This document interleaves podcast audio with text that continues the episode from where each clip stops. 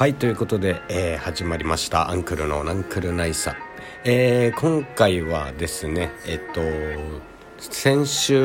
えー、行ってきました、えー、残波岬。とあとザマミグスク。あとですねえっと何だったっけな。なんかすごい難しい名前だったんだよな。ょっと名前忘れちゃいましたけど、ど忘れして。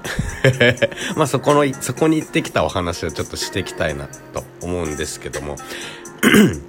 あの、まあちょっと体調崩した時に、ちょっとね、津堅島のお話をちょっとさせてもらったかと思うんですけど、あのー、まあ、体調崩してあれからちょっとね、まあ、まだちょっと完全に体調が治ってはいなかったんですよね23日ぐらい引きずってたんですけどまあまあその先週にはもう完全回復しておりましてでまあいろんなところを巡らせてもらったんですけども えー、まあ残波まずザマミグスクかな。うんザマミグスクに行く途中でちょっとあのえー、っとねドゥンブブンと沖縄の方言の名前だったんですけど、ちょっと忘れちゃったんですけど、たまたま鳥を見かけて、鳥ね、鳥を見かけて、あれ、あそこなんだってなって、で、もう早速ですね、調べて、その場所に、あの、Google マップで開いて、そこに行ったんですね、その鳥居がある場所にね。で、あの、ある公園だったんですけども、まあ、その公園に、えー、っと、まあ、その鳥居がありまして、で、そこでえー、とても、とても昔って 何やねん。え昔ですね、沖縄が、えー、3つに分かれてたんですよね。えー、北山、中山、南山というふうに、あの、まあ、言えば、いわ、いわ、いわゆるまあ、そうだな、三国時代みたいな時代があったんですね、沖縄も。えー、中、え？三山時代だったかな？なんか確かある、あるんですよ。そういう、そういう時代があって、えー、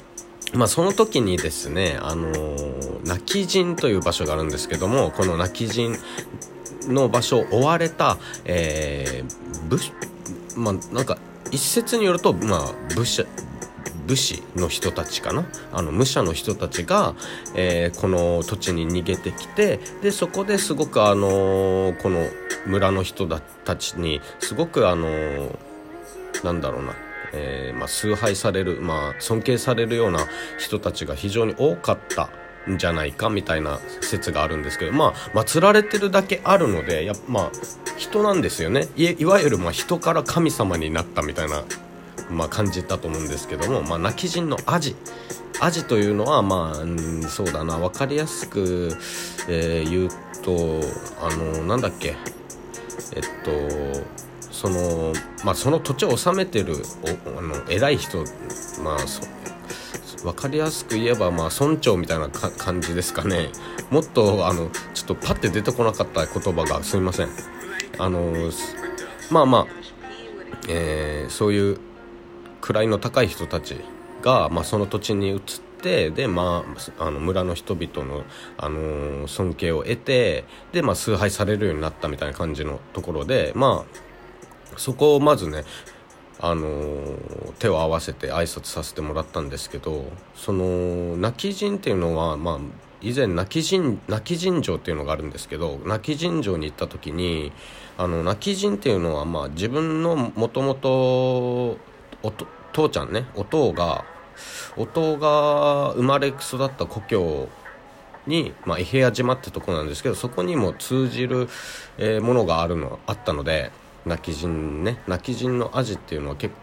あの伊平屋島というのもあの管理してたみたいなことを確か言われてたと思うんですけどまあもしかしたら何かしら関係があったかもしれないなと思って挨拶させてもらってでまあその後に座間味城に行ってきたんですけど座間味城もちゃんとあの城壁がすごく残っててですねとても綺麗なとこでした。まあもうもうでも大体ね公園公園って感じになってたのでまあちょっとねあのお城っていう感覚はあんまりなかったんですけどでもすごくいい場所でしたね。あの森林浴ができる非常になんか自然が残っててねいい場所でしたね。で海外の方がやっぱりね日本ってやっぱそういう自然が自然とあの何、て言うんだろうなこういうまあお城とかですね。そういったものがすごく海外に比べて多分身近に残ってるんでしょうね。だからすごくね海外の人とかも多くて。まあ 北部北部じゃない中部か。中部に位置しているのでこの座間味城がですね。で中部っていうのは結構あの海外、まあ、海外というか、まあ、基地も近くにたくさんあるので、まあ、そういった海外の人もしくは、まあえー、その基地に住んでる方あの米米兵の方々とかも、まあ、結構いらっしゃるのかなって感じなんですけど。まあでもとてもなんか良かったですね。その場所も。ザ・マミジョンも。で良かったんですけどその後に行った、えー、一番まあメインの話になると思うんですけどあの残波岬がとても良かったですね。もうもちろん海外の人も多かったんですけどもまあ、灯台があってですね残波岬の灯台があったんですけどそこの灯台には別にあんまり興味はなくてその近くの、まあ、岬の近くに何かあの何かっていうか祠があったんですよね。で祠があってあ絶対ここはあの岬って結構あの、まあ、沖縄だと、えー、竜神があのいるというふうにされされてるというか大体のところに竜宮竜宮神竜竜神とかって祀られてるんですよ。そういう岬って。大体ね。であここ絶対竜神いると思うって思って勝手な勘勘ですよ。僕の勝手な勘ですけどね。ただ祠があったのであ絶対ここ何かしらあるなと思ってまあこの後輩くんとですねあの、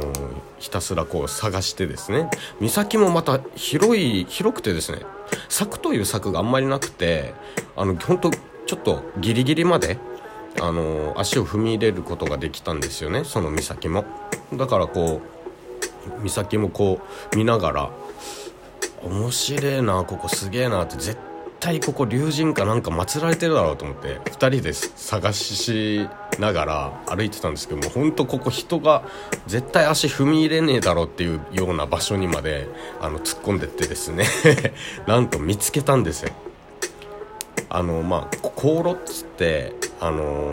ー、なんてお線香を立てるあのー、なんえー、なんて言うんだ線線香を立てる香炉？香炉ってあるじゃないですか。あれがあのもう今は使われてないであろう香炉を発見したんですよね後輩が。でその近くになんかすごくまあこれはこれも勝手な自分の勘にはなるんですけどなんかねなんて言えばいいかな。なんかすごい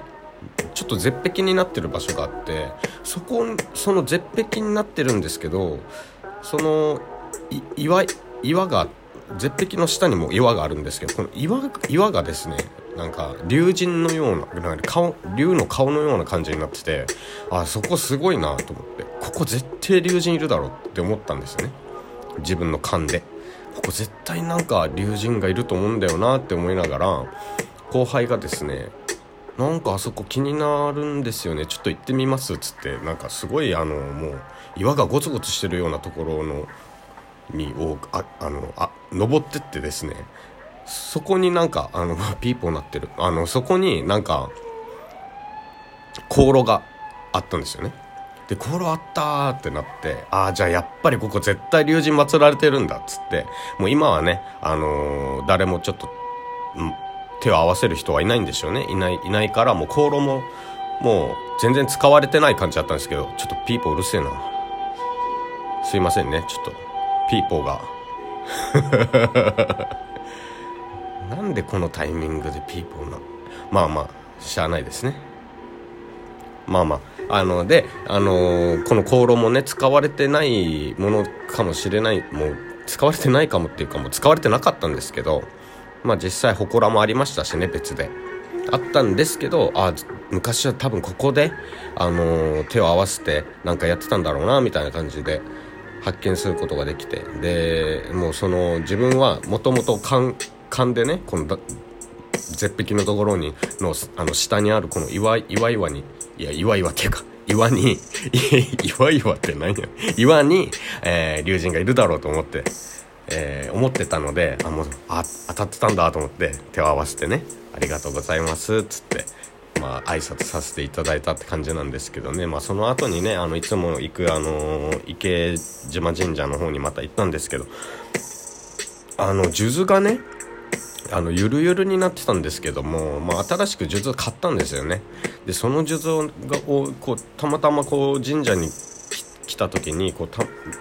新しい数珠をね買ったんですけど、まあ、古い数珠はあの紐を直してもらおうと思ってて渡してたんですけどたまたまちょっと宮司さんがいなくてですねあまあしゃねえかと思うのが新しい数珠をたまたまチラチラ見てたんですけど、え亀裂が入ってましてあれ？と思って。買ったばっかりなのに亀裂めちゃくちゃ入ってるやんけみたいになってうわーと思って清めねえといけねえんじゃねえかこれみたいな話になって。多分ですね池あ池じゃないえー、まあおそらく津堅島に行った時旧正月だったんですけどもまあ会うね神様って会う会わないあるって言いますけどももしかすると俺は津堅島に行ったタイミングでですねまあ旧正月っていうのもあってもしかするとちょっとね、えー、変なものつけちゃったんじゃないかみたいな話になってですねいやいや大変だなと。そしてもう早速今新しい数珠にねあの亀裂入っちゃってんじゃねえかみたいな話になってね、えー、大盛り上がり大盛り上がりしたというね感じなんですけれど。まあまあそんな困難ありましたいろいろありましたけども体調の方も完全に回復して、えー、心地いい、えー、精神状態にもなりましたので改めてねまあ良かったなって感じなんですけども。はい。まあそんな感じでございました。とりあえずね先週行ったね残波岬。えー、ちょっと次回はねまたあのー、なんだろう。あの同級生のバーに行った時の話しましょうかねじゃあね。まあそんな感じで、えー、今ま、長くなっちゃいましたけどもこれで締めたいと思います。また次回の、えー、収録でお会いしましょう。それではまた。